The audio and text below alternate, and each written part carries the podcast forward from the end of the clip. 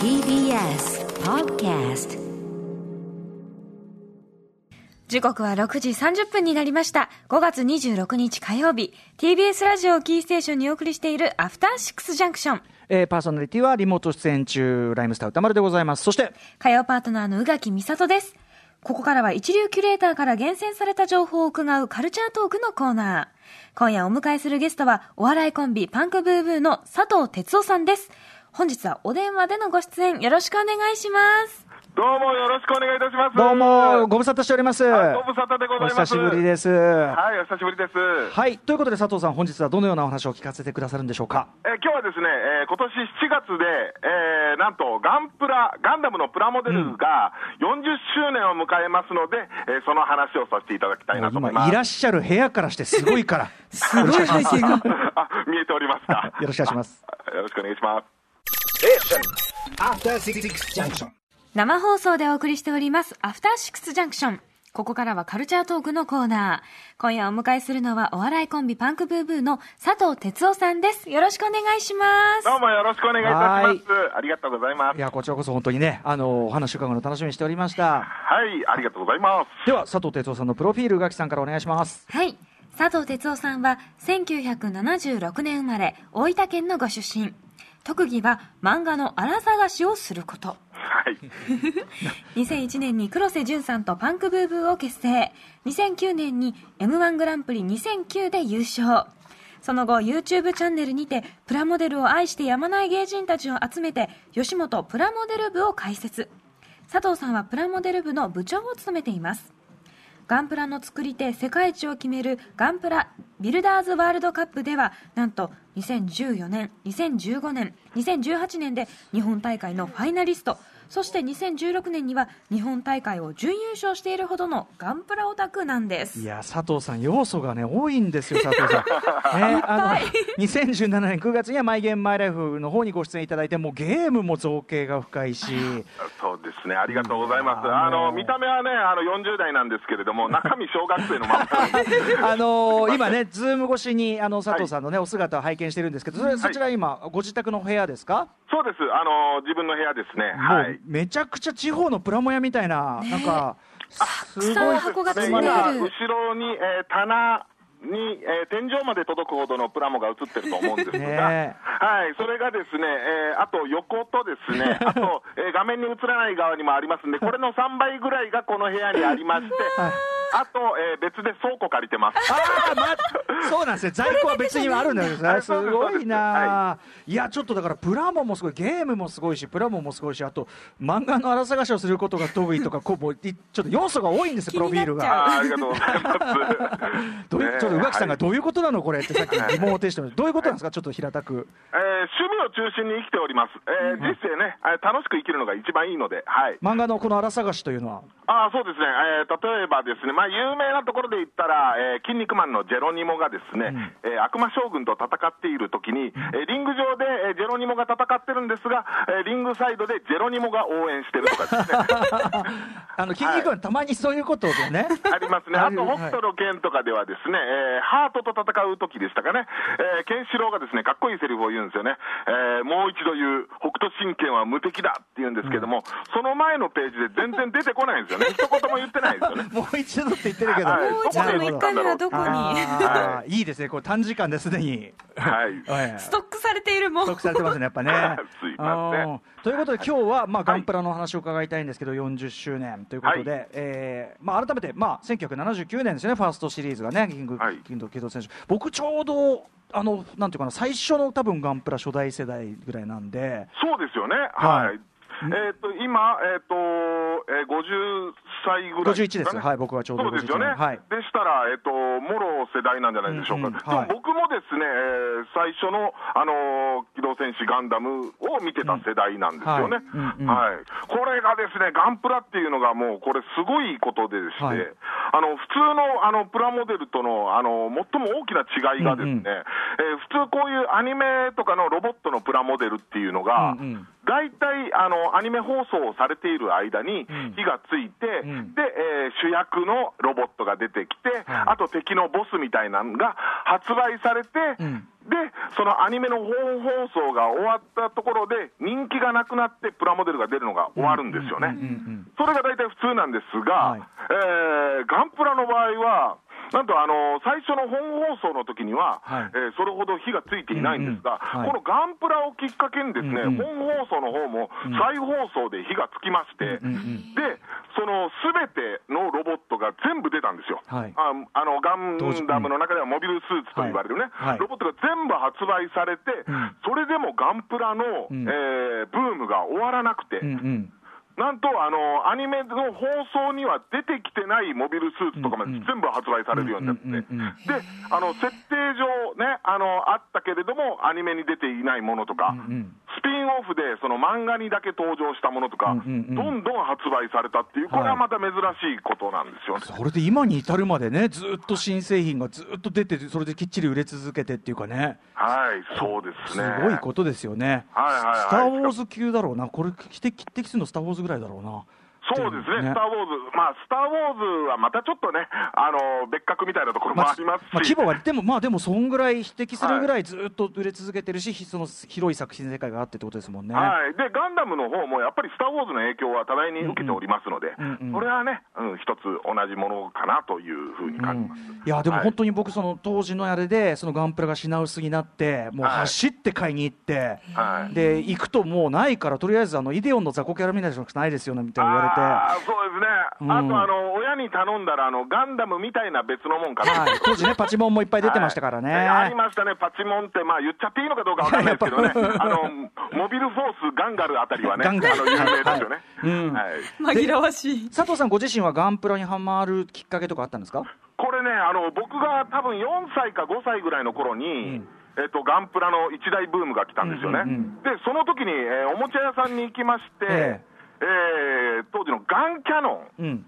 ガンキャノンってわかります？わかります。はい。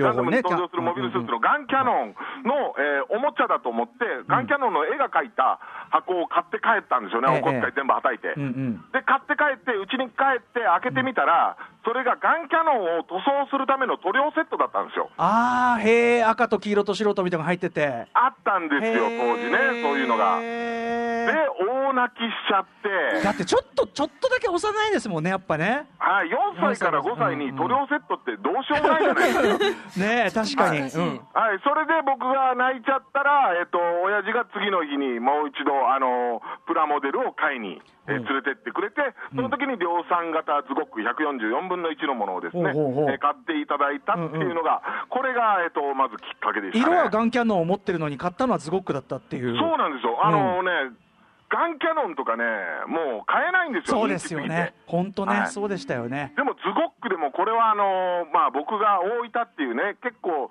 うん。まあ、田舎の方の町に住んでいたので、うんうんうん。あの買えたっていうぐらい、ズゴックでもなかなかなかったですからね、当時は。うんうんうんうんでもそれで買って、えっとまあ、もちろんガンキャノンの塗料しか持ってないので、うんうん。親父が一緒にあのえー赤、青、黄、白、黒だけ、塗料を買ってくれて、うん。これで色を混ぜて作れみたいな感じで教えていただきましたね。すでにでもねちゃんとお父さんの指導もありでこうはいやってやって、まあいい入り方したというか強烈な思い出ですねこれね。はい、は。い、バッチリでしたね。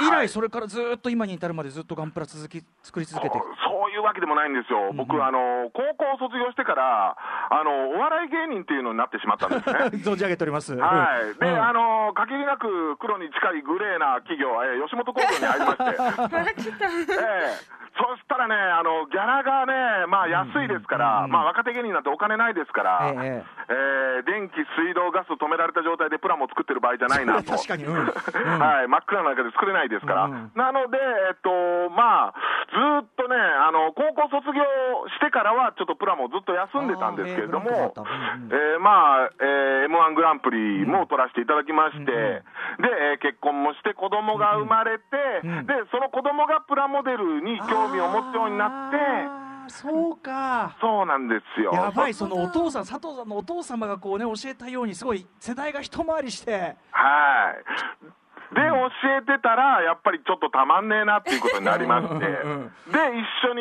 あのプラモデルを作ってて、うん。で、そんなんやってんだよっていう話を、えー楽屋でハイキングウォーキングの九太郎と話しておりまして、うんうんおうおうおうそしたら、あマジっすか、僕も今ハマってるんですよってなってあじゃあ一緒に作ろうよみたいな感じでうちで集まって、うんうんあのちょこちょこ作りながら、これ楽しいね、じゃあプラモデル部作ろうよっていうことで、え模型サークル吉本プラモデル部ができたんですよそ。れが吉本プラモデルが始まりだったんですね。そうなんですよねそこからですよ、日本代表とかになるまでのレベルに行くって、相当モデラーとしてのなんていうのかな、腕が本当に佐藤さん。いやいやいやいやいや、それはですね、あのーこれ、まあちょっとね、あのガンプラのあのプラモデルの魅力でもあるんですけれども、うんうん。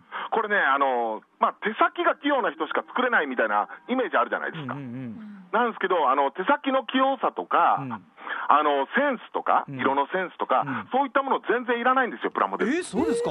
はい、実はですね、あの知識があれば大丈夫なんですよ。知識？はい、あのこれをこういう風に塗ったらこういう風になるよとか、こういう風にやったらあの合わせ目が綺麗に消えるよとか、そういうのがあったら、うん。あのそんなに器用じゃなくても、ん。作業自体は単純なことの繰り返しなんですよね。だから僕はずっと言ってるんですよね、あのプラモを作るのに器用さは必要ないと、知識と根気と家族の理解、この3つ。そこは大事ですね、確かにね。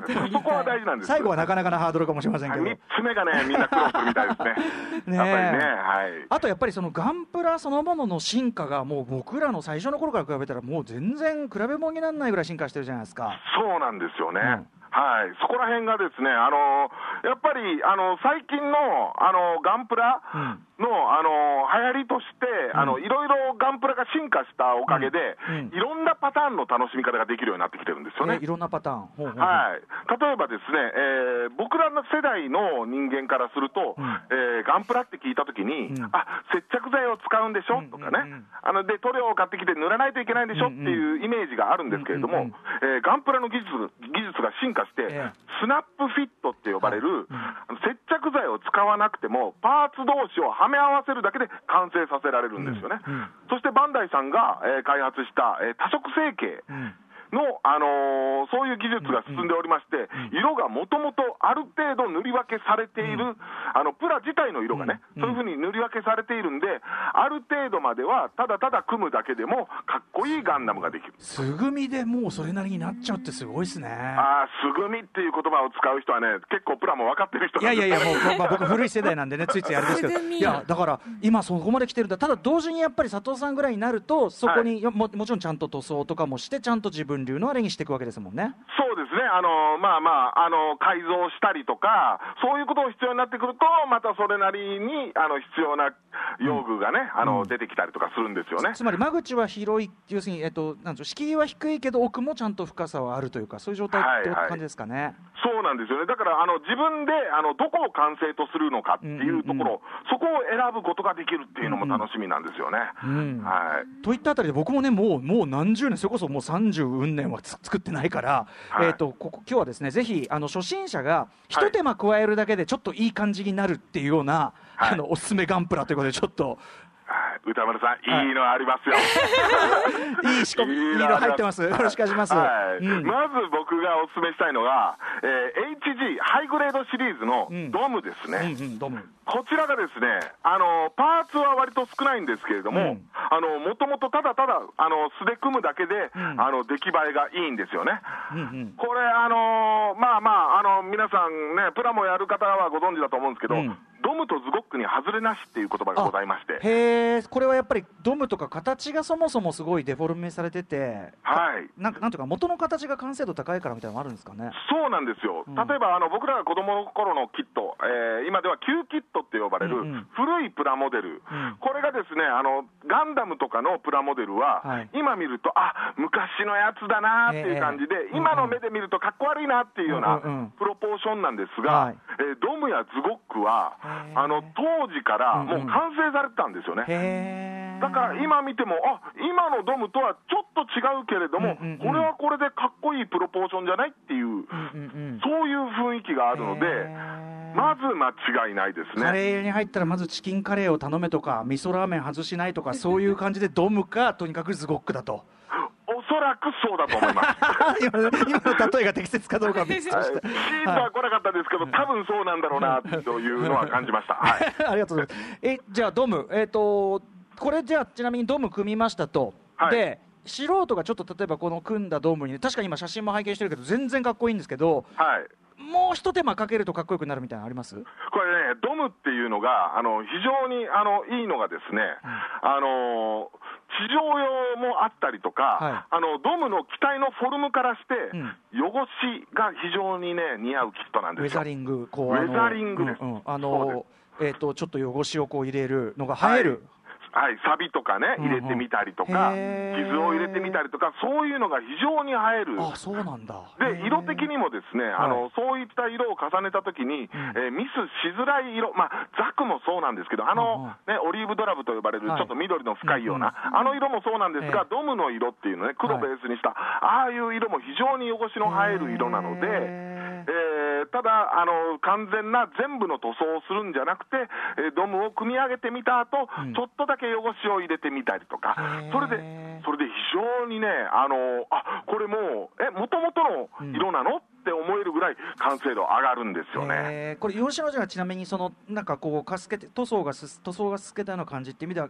え銀とかなんですかね？えーっとまあ、シルバーもありますし、えーいろんいろんな色があるんですよね、あのー例えばちょっとガンメタルに近いような、うんうんうん。えー黒鉄色だったりとか。鉄の地肌が見えてる感じ、はい。あんまりキラキラしすぎてない、うん。そうです、あの塗装が、えー剥げて、下の金属が露出しているような感じだったりとか、うんうんうん。でその周りにまたちょっとサビとかを入れたりとかね。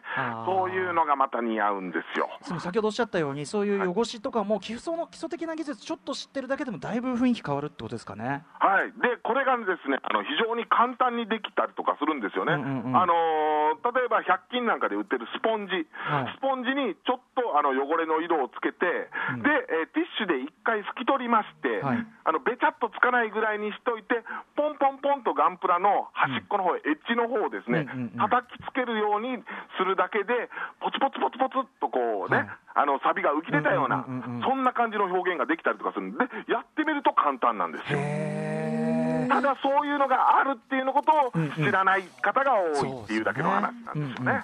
はい。はい、ということで H ドムこれは1870円。意外と安いっていうことですよね。そうなんです、値段も安いですし、ここちらもスナップフィットになっておりますので、うん。え接着剤を使わないでも完成させることができます。はい、えーはい。ということで同じくやっぱりズゴックもおすすめって感じでしょうか？そうですね、HG ズゴックも、ん。えーもうね、えーもう一度言っておきます、えードムとズゴックに 外れ間 はい。違いがないです。もはい。うちょっとじゃあその作るハードルを上げるとしたらどのあたりでしょうか？そうですね、HG ときましたら、もうちょっと上となりますと、これ、マスターグレード、うんうん。MG のシリーズなんですね。うんうんうんえーこちらのシリーズのですね、えー RX78 の2ガンダム、いわゆる主人公機ガンダムですね、はい。最初の、うん。あれのバージョン2.0っていうのがあるんですよね。はいはい、これがですね、非常にマスターグレードっていうのは、はい。あのーまあ、パーツもちょっと多いんで、うんうん。作るのには時間かかるんですが、うんうん。まあ、あのコツコツと毎日ちょっとずつ進めれば、いつかは完成します。はい、で完成しますし、あの稼働ですね、うん。ポージングなんかも非常に優秀ですので、かっこいいポーズもできできますし、はい。で、そういう MG のシリーズはたくさん出てるんですが、ガンダムだけでもですね、はい。はい出てるんですが、このバージョン2.0っていうのがですね、えー見た目が、もともとアニメの、うん。えー機動戦士ガンダムの、うん。に出てくるガンダムに非常に寄せて作られていると。えー。アニメーション上で見るプロポーションに近い。そうなんですよ、ですから、あのーまあ、プラモデルはやったことないけれども、ガンダムのアニメは非常に好きだったよっていう人には、うん。おすすめなんじゃないかなっていうところですね。僕これ説明今見てるんですけどびっくりしたのはあのコアファイターが変形してそのままお腹に入ってるのにお腹のプロポーションっていうかちゃんとひねったりとかそうなんです。ポーズも作ってこれすごいっすね。はい、僕らが子供の頃にあった、えー同じサイズの100分の1ガンダムはですね、うんうん。えーコアファイターが、えー中に、えー変形して入ることができたんですが、うんうんえーまあ、無理やり入れてましたので、ええ。コアファイターがむき出しだったんですよね。はいはいはい。だから実際のアニメで見るガンダムとはちょっと違う感じになっちゃってたんですが、えー今の、えーガンダム MG はですね、うん。ちゃんとあのアニメの姿のまんまになります。しかもねひねりもつくからポーズもかっこいいですもんねきっとそうなんですよ。で、しかもですね、やっぱり昔のあのキットのイメージをすると、昔はまだ、えっと、ガンプラっていうのが、模型として、あの、そんなに成立してない時代でしたのでうんうんうんうん、まだ子供のおもちゃっていうイメージが強かったので、はいはい。ええ子供のおもちゃイコール、その、やれバネだとか、うんうん。ゴムだ、モーターだで動くみたいなものっていうイメージが強かったので、昔の100分の1ガンダムには、えーガンダムのアニメには登場しない武器とか持たされてます。はいはいええええで、それがあのボタンを押したらミサイル飛ぶようになったりとか、そんなガンダム出てこないんですけどもね、はい、そういうのがあったりしたのが、今はちょっとそういうところがリアルに、えーなってまして、えーそういうのは出てこない、で、アニメに準拠した武器とかを、が入っておりますんで、うん。うん。こちらおすすめですね。だ。からずっとそのあー昔やったよねっていう方も今の見たらすごくあの作りやすくもなってるし、はい。そのさ商品としてのその完成度も高いしで結構びっくりしちゃうって感じですかね。びっくりしちゃいますよ、え、指動くんだみたいなね、うんうんうん。昔はもう、ただただあの握り拳があったら、はい。そこに丸があって、ビームサーベルさして持たせるみたいな、はい。指の一本一本が動いたりとか、あのいろんなハッチが開いたりとかですね、そういう風なのが、うん。あのなっておりますので、はい。えーまあ、ただただ組むだけでも、非常に完成度が高いということでございます。ありがとうございます。こちら、はい。えっと MG の RX78 にガンダムバージョン2.0は4820円。それでもまあでも4820円ぐらいですもんね。そうですね、あの、うん。大人がやる趣味として考えればですね、そんなにね？うん。そはい、そんなになんですよね、うん。うんうんまあ一回飲みに行くのを我慢すればみたいなところで、はい。で一つのやつに本気であの改造とかまでやり始めたら、うんうん。えー僕の場合でもですね、今まで作った中で一番かかったのは9ヶ月とかですねあ。へえ、それ何ですか？はい何かかったんですか？それは。えーそれはですね、ちょっとあのジオラマとかも作りましたのでうんうんうんうん、あの結構大掛かりになってしまいまして、えガンプラビルダーズワールドカップに出したやつですね。あーすごい。はい、それも9ヶ月。月とかかかってますし、僕の知り合いなんかでも、一つのガンダムを10年以上つく作り続けてる人がいます。